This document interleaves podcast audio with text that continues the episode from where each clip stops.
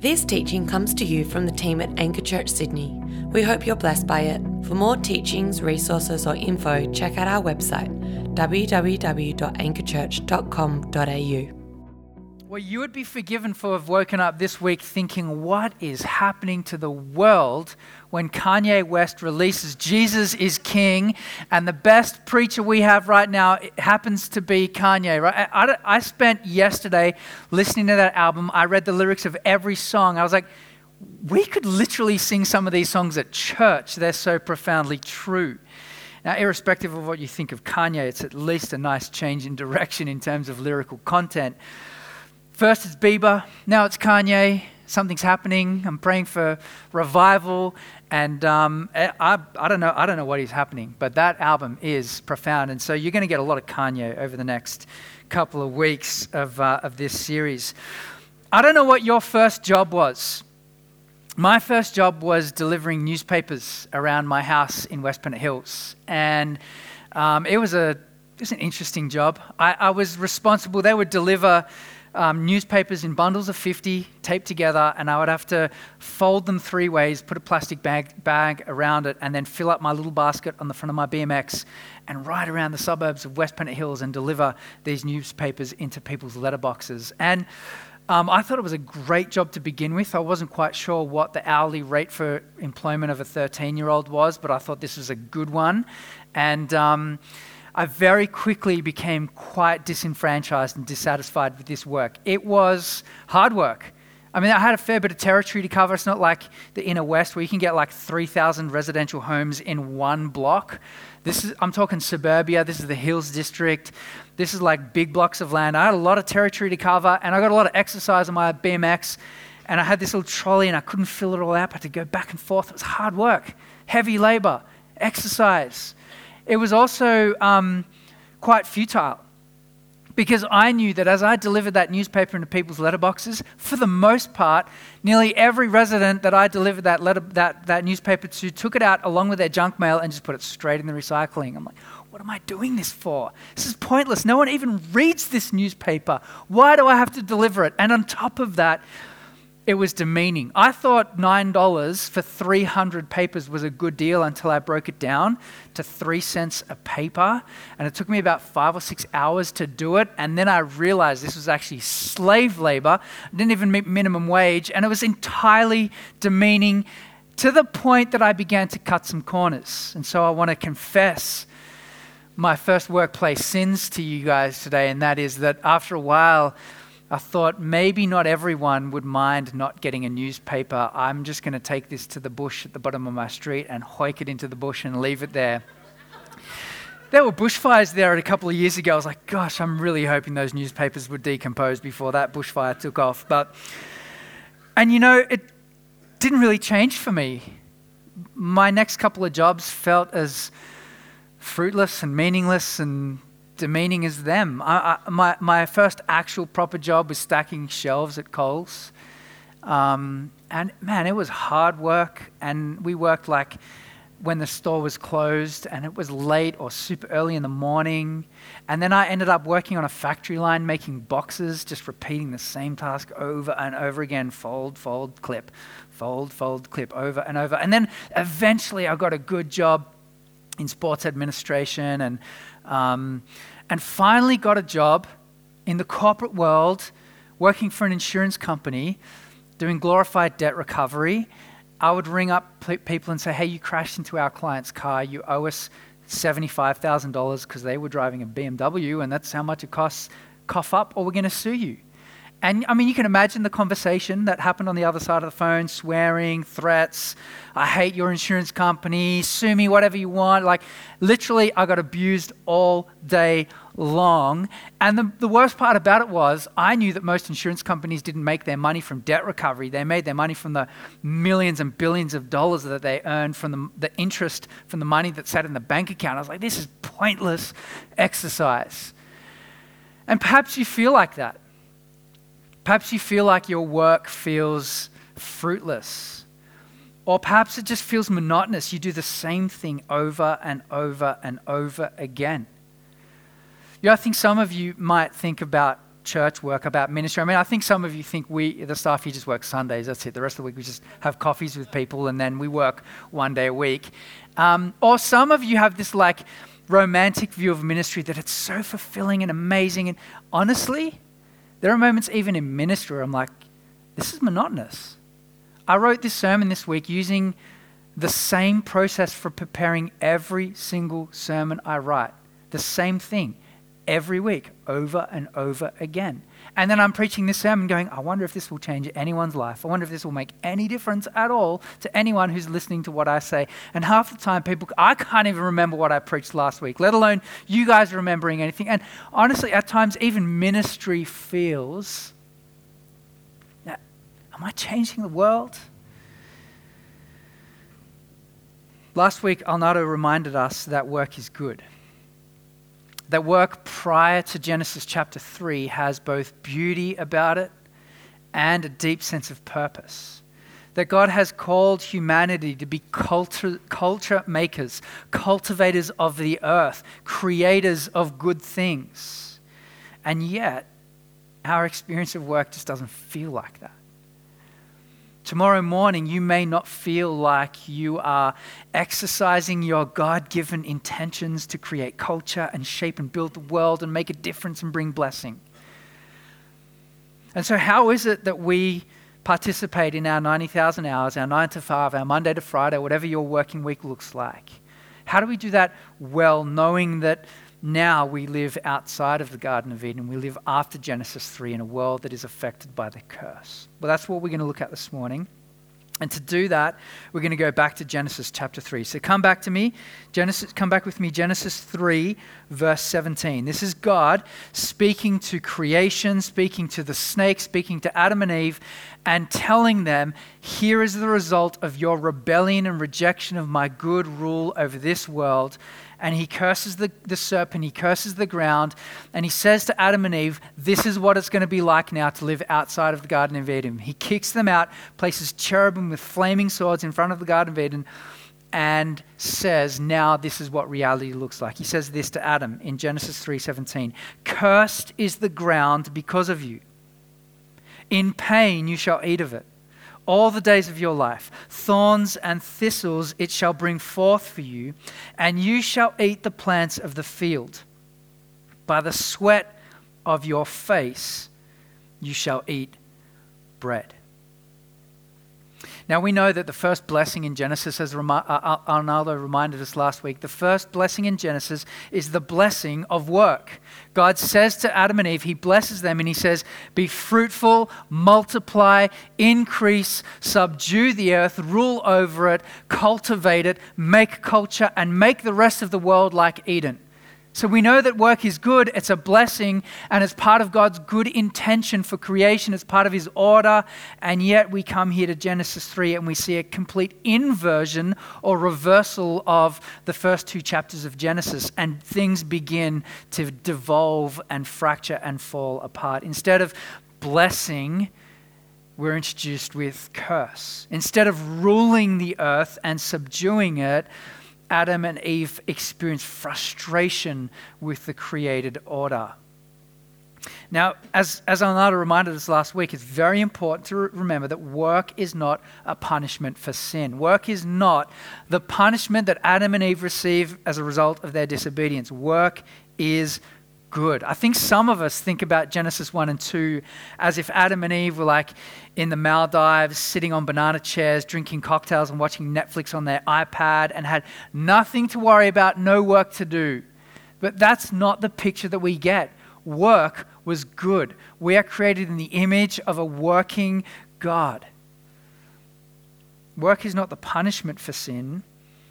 The curse of Genesis 3 is not work itself, but work is affected by Adam and Eve's sin because work is now frustrated. Thorns and thistles grow up. Work no longer yields the fruit that it should have outside of the blessing of God's um, created order. The yield, the produce of farming is not what it should be. There is conflict, there is strife. Work is hard. It's now called toil and labor. and it's painful.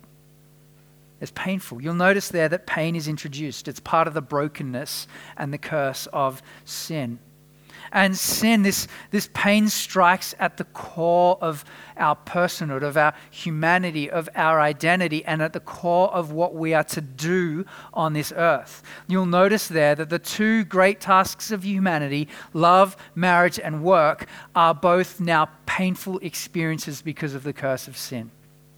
They are painful experiences. Eve's work of childbearing and motherhood is painful. Adam's work of farming and tilling the earth is painful and frustrated. Marriage is painful and filled with conflict and frustration.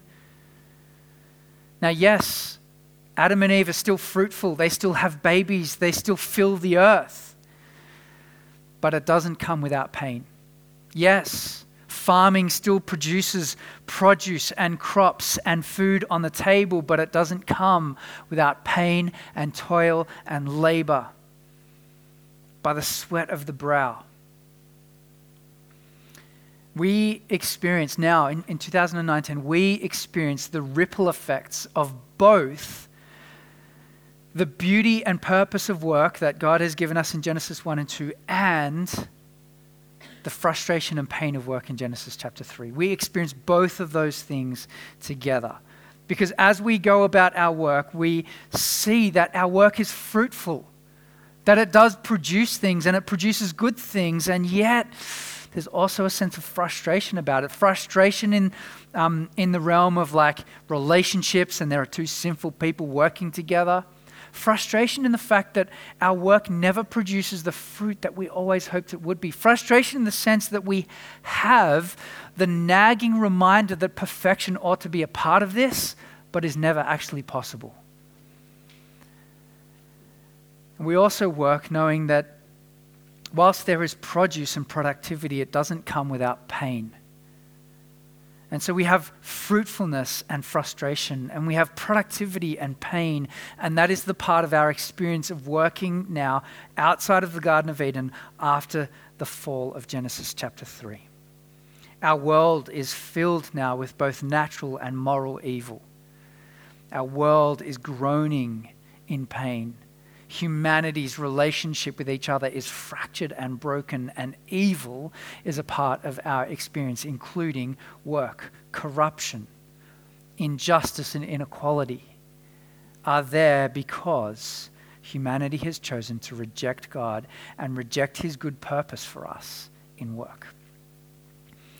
The other thing we notice is that um, work very quickly takes on an idolatrous nature in Genesis. The ambition of humanity begins to morph and form and take on idolatrous ambition. As we fast forward a few chapters through Genesis, we get to chapter 11 and we see the Tower of Babel. I don't know if you've ever stopped to consider what it would have taken for people to manufacture and create a tower. It creates it requires architecture. It requires a designer to design the building and then builders to begin to form bricks and bricks need to be constructed and heated up in a fire and all of that takes process of trial and elimination and then and then builders need to construct it and there's an application of technology and construction and uh, a sense of unity of working together. It's, it's phenomenal what takes place in the context of work in genesis chapter 11 but all of that is done for the purpose of making a name for ourselves. That's the reason why they do it so that we will make a name for ourselves. The other reason they do it is because God had commanded Adam and Eve fill the earth, multiply, and and subdue it, take over the whole earth. And yet, here in Genesis chapter 11, they're trying to build a tower up to the skies and build a city in order to prevent that from happening, lest we be scattered across the face of the earth. Humanity begins to view work with idolatrous ambition, and work becomes something that God never intended it to be. It becomes an idol. It becomes an idol. It becomes the thing that people use to shape their identity. And not only that, but our rest is also distorted by the, the curse of the fall. For some, as work becomes an idol, it morphs and manifests in workaholism and making work and your career your idol and your dream and your fulfillment and your satisfaction. For others, rest becomes an idol and laziness and what the Proverbs call the sluggard, idleness, the dream of leisure, the dream of never being fruitful and productive and creating culture also is distorted by the curse of the fall. And then finally, work in its very nature is also changed by the curse. Because there is a new type of work that is required now after Genesis chapter 3. You see, before Genesis chapter 3, there was no death, there was no pain, there was no frustration. Sorry, there was no human death. There was still death as a concept. People didn't die. Humanity had access to the tree of life there was no pain, there was no curse, there was no frustration. And, and yet, after Genesis 3, all of a sudden, there is death and murder and strife and conflict and frustration. And a whole new nature of work begins to emerge. The type of work that has to undo the effects of the, call, of the fall and deal with the breakdown of humanity and the breakdown of relationship. Industries like uh, correctional services industries of medical and healthcare that would bring healing and minimize pain. All of those things now exist because of Genesis chapter 3. The curse of the fall has affected and infected every part of our working sphere of life and existence. And the chances are, I'm preaching to the choir. You're like, I get it.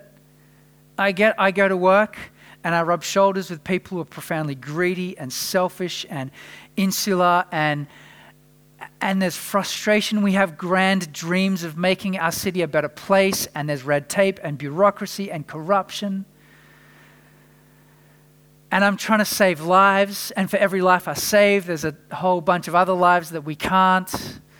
Work as we know it is hard and painful and frustrating and yet is sometimes productive and fruitful and enjoyable.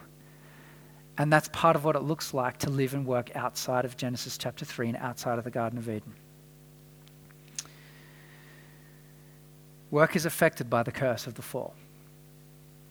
But work, uh, and so th- that's kind of like the beauty of work. You know, Arnaldo introduced us to that concept of the beauty of work last week. This, this, this idea that God has called us to be culture makers who would cultivate the earth. That is affected by the curse of the fall. The second thing that's affected is the purpose of work. That work often feels like it's pointless, fruitless, and monotonous. And our world knows that, particularly as it seeks to uh, address uh, an emerging and changing work industry and employees because some of the vision and mission statements of our large global corporations are profoundly inspiring, are they not? Big, grandiose vision and mission statements of changing the world. Because that, that's what we need, right? We need to believe that we can change the world. We need to believe that the thing that we're doing for our whole life, all of those 90,000 hours, is not meaningless and pointless and fruitless. We want to change the world. I mean, a generation ago or two generations ago, say your grandparents who grew up through the Great Depression, they were just happy that they had any job. It didn't matter if it was menial, it didn't matter if it was insignificant, it didn't matter if it was repetitive. It was a job and it gave money and it put food on the table because they grew up in a context where many people had no food, no money, no livelihood at all. So they were just happy they had a job. And then if, if you know, your parents are of the boomer generation, some of that shifted, but for the most part, they stayed in one career, one job their whole life. Our generation is completely different. Our average tenure is 3.3 years. We keep changing careers and jobs more frequently. The younger you are, the more frequently you change jobs. So, Gen Z, Gen Y, 1.8 years. Change job, change career. Quite significant. The older you get, the longer you stay in your job but we are yearning for a sense of significance and purpose about what we do. And so our corporations and our employees know that, and they sell us a vision of participating in that. And so Spotify, for example, has a vision of unlocking the potential of human creativity. Amazing. It's a music streaming device. They rob artists of like 45% of their the two cents that it cost you to download their song, and Spotify took more than half of it. But yeah, we want to unlock the potential of human creativity. It's, it's inspiring, is it not? Or think about Dropbox, for example, unleashing people's creative energy. It's online storage, people. I mean, give me a break. It, it's what used to be in a filing cabinet, and now it just happens to be on some drive somewhere in Silicon Valley, and yet it's about unleashing people's creative energy. Or LG, you know, the um, consumer goods, you know, dishwashers and washing machines and TVs and electronic devices, their vision and mission statement is to spread the power of optimism. You want to be a part of that? You want to work at LG and spread the power of optimism. I don't feel optimistic about my dishes or my laundry. Sometimes I feel optimistic about my television, but often not. We have this deep sense that we want to do something significant with our lives. We want to change the world, and all of these grand promises are offered us, and yet we turn up on Monday morning and we sniff a lie. like, this just doesn't feel like what they said this would be. There's, got to be something more to my work than this. My work often just feels like I'm doing the same thing over and over again. And, and who benefits from this? The CEOs, the, the shareholders, the like, what's the point of this? Am I just working to make richer people richer? I'm doing the same thing. This feels like a treadmill. Perhaps this is your experience. If you're a, a worker who does not work at home, your alarm goes off at 6:30 a.m. You get up, you have a shower, you make some toast, you eat breakfast running a little bit late, so you run to the 743 train, you jump on the train, you get to the city, you get out, you go to the same cafe, you order the same coffee order from the same barista, you get in the same lift to the same desk and do the same task. At 9 o'clock you start work, or perhaps if you're in a very competitive corporate thing, you've been there since 7.30 in the morning, beavering away, working at your desk, 12.30 you go out, you have lunch, catch up with a few friends, back to the desk by 1.30, finish at 5 or if you're in a crazy corporate context 9.30 at night and you catch a company paid uber home and but you've got to be back there at 7.30 in the morning and, and you get the 7 the 5.37 train home and you get home and you begin to cook dinner and you have dinner and you do the dishes and you sit on the couch and you watch some netflix you go to bed and then 6.30 a.m the alarm goes off and you get up you make some toast have a shower eat breakfast get on the 7.53 train go to work same coffee same barista same lip like, I just did this. I'm doing the same thing. And some of you even wear the same clothes on any given day of the week. Like if you've got a Monday suit and a Tuesday suit and tie combo, the, the, the ladies don't do that, right? Because they notice, right? It's just the guys. We think no one notices that I wore this same outfit three Sundays ago. And it's like, mm, he wore that. I saw he wore that before. Perhaps you're a mum here and um, your work isn't outside of the home your work is the home. And you don't have a, an alarm clock that goes off at 6.30 in the morning. You have this like little human that wakes up at some ungodly hour of the morning and shatters your dreams and then screams and it's like all right feed nappy play. Feed nappy play. Uh, frantically try and tidy the house.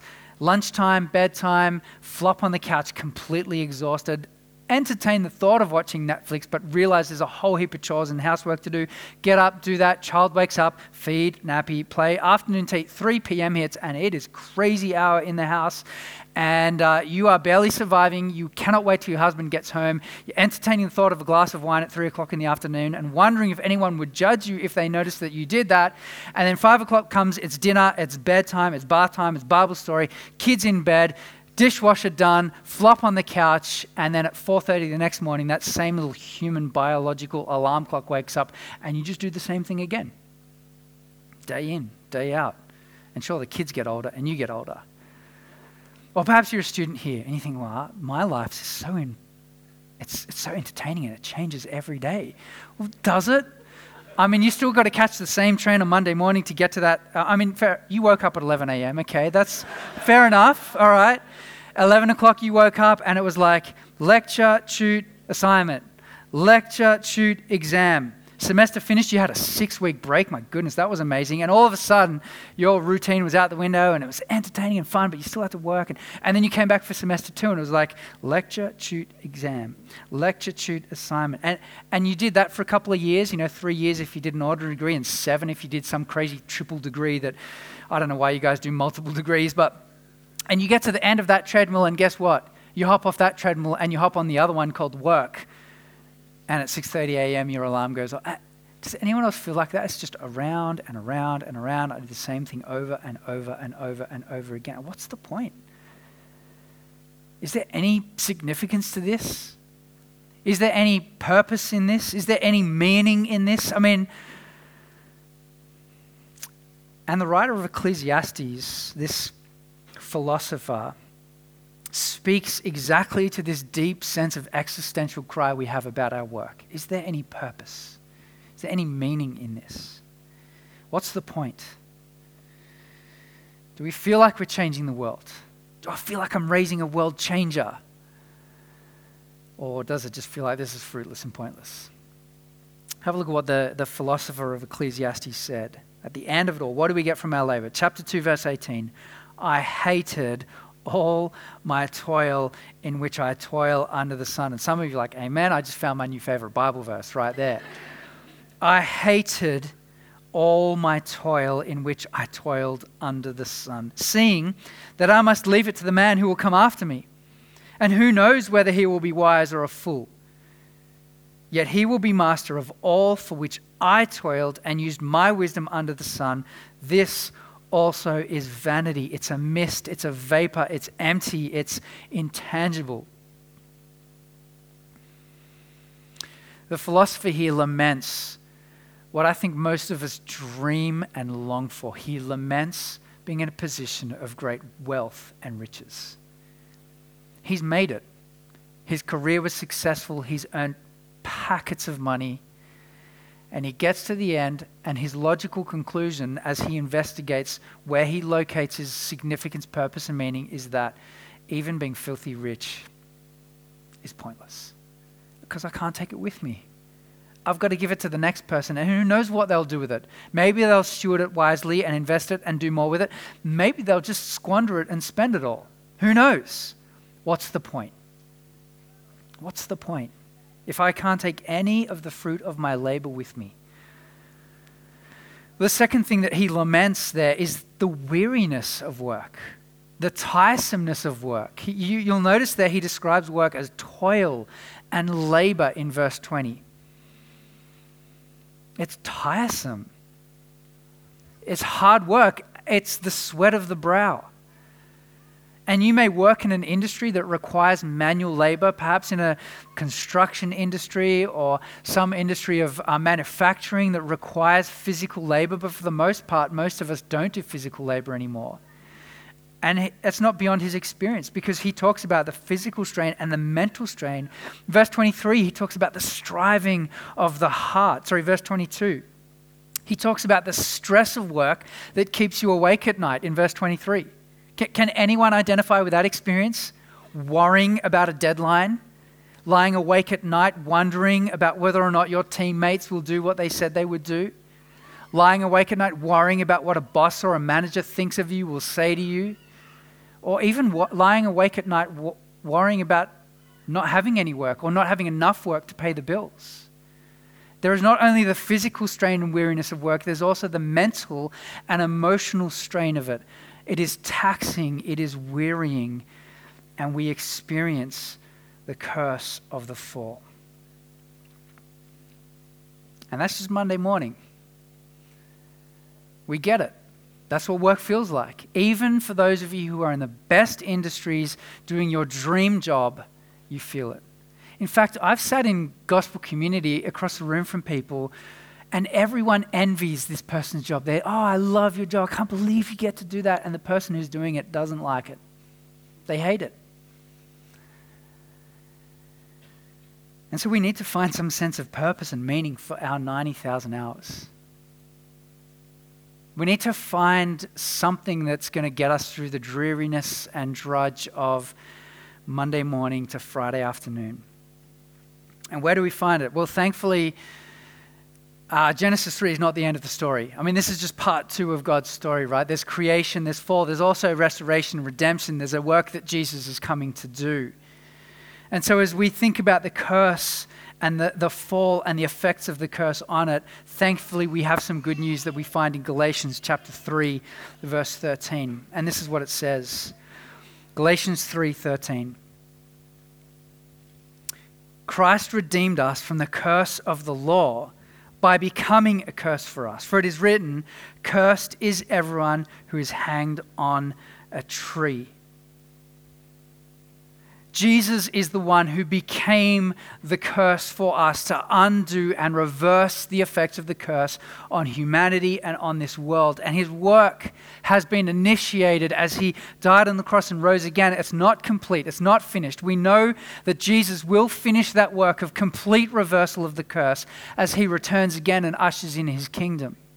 But yet now we can see the beginnings of this renewal work that Jesus does and he rescues us from the curse of the fall in order to send us and be people who would bring a blessing back to a world that is broken and under the curse of sin. And so, our work, and as we do that work, we can participate in whatever you're doing tomorrow morning. Whatever it is that you do, you can participate in being someone with a with, with deep sense of purpose and significance in being someone who brings blessing to a world that is marked by the scars of the fall, of the curse. That we get to bring blessing to that world. Now, some industries are easier to do that in, right? There are some industries that are just given to reversing the effects of the fall and to bringing blessing to this world than there are other industries. But I promise you, every single one of you, as an individual, in the way that you do your work, can bring blessing, can be a part of God's solution of renewal to this world that is in such desperate need. But some of you are in industries that profoundly do that in really clear ways, in almost every single day, in every task you do. And so, how do, we, how do we do this? How can we be better workers? How can you go to work tomorrow and be a blessing and be a better worker and a better employee and bless those around you? We cannot do that until we locate ourselves in the story of God. We cannot do that until we understand the effects of Genesis chapter 3 on your 9 to 5. If we don't understand that, we will go to work believing that we are the ones who can bring blessing to the world without Jesus' help. Or we will go to work and make work carry a mantle and a significance that it was never meant to carry. We will make it our God, we will make it our idol, we will make it our all, and we will locate our significance, purpose, and worth and meaning in work, which ultimately will lead us to frustration. The only way that we can go to work tomorrow morning and be a blessing to those around us is when we properly understand Genesis chapter 3 knowing that means that we work within the tension of Genesis 3. We work with the tension of knowing that work is both fruitful and frustrating, both productive and painful. Without that worldview, work is our God, work is our idol, work is our all. Or we hate work so much that rest is our idol, and rest is our God, and rest is our all. The second thing is that it reminds us that work makes a mute idol and a false identity. To either make work ultimate or to loathe work, to turn those things into idols, is to fall off the cliff on either side. But to live in God's story and remind ourselves of Genesis chapter 3 helps us view our world and view our 90,000 hours and make a difference in that because we approach it in an entirely countercultural way. We are sent to bring blessing to a world that is under the curse of sin. And if we truly want to change the world, then we have to do that knowing that we are agents of God's renewal, of God's blessing to this world. The world's most famous preacher in 2019, Kanye West, says this in his song Selah. They say weak start on Monday, but the strong start on Sunday. Preach. They say weak start on Monday, but the strong start on Sunday. This moment that you are in right now, the hour and a half, hour and 45 that you've given up to be here this morning, is so profoundly shaping the way that you view your Monday and your work that it helps us be better people. It helps us bring the blessing of God to a world that so desperately needs it. But when our identity and our purpose and our significance is tied up with our careers and our jobs, it starts Monday morning. It starts 9 a.m. as you clock on. Or perhaps tonight as you begin to delve into your emails, whatever it is, right? But, but we know that the true work of formation and shaping us to be the people that God wants us to be begins here in the context of Christian community. This is the recalibration that our hearts need to send us out tomorrow morning. This is the preparation that we need to be God's agents of renewal and blessing in the week ahead. And every single person here in this room who loves and follows Jesus has an opportunity to bring blessing to a world that experiences the scars of the curse. For some of you, you do that in an industry that is so obvious it's not funny. You get to reverse the effects of the almost the fall almost every single day. And those are, are the people here this morning who are a part of healthcare, part of corrective services, part of any industry that keeps our culture and our neighborhoods safe. And so this morning, as we're going to do every single Sundays, we want to commission uh, a sphere of influence, a sphere of people here on Sunday morning. And so I want to invite those of you who work in correctional services, the police force, doctors, nurses, healthcare professionals, mental health workers, paramedics, firefighters, allied health.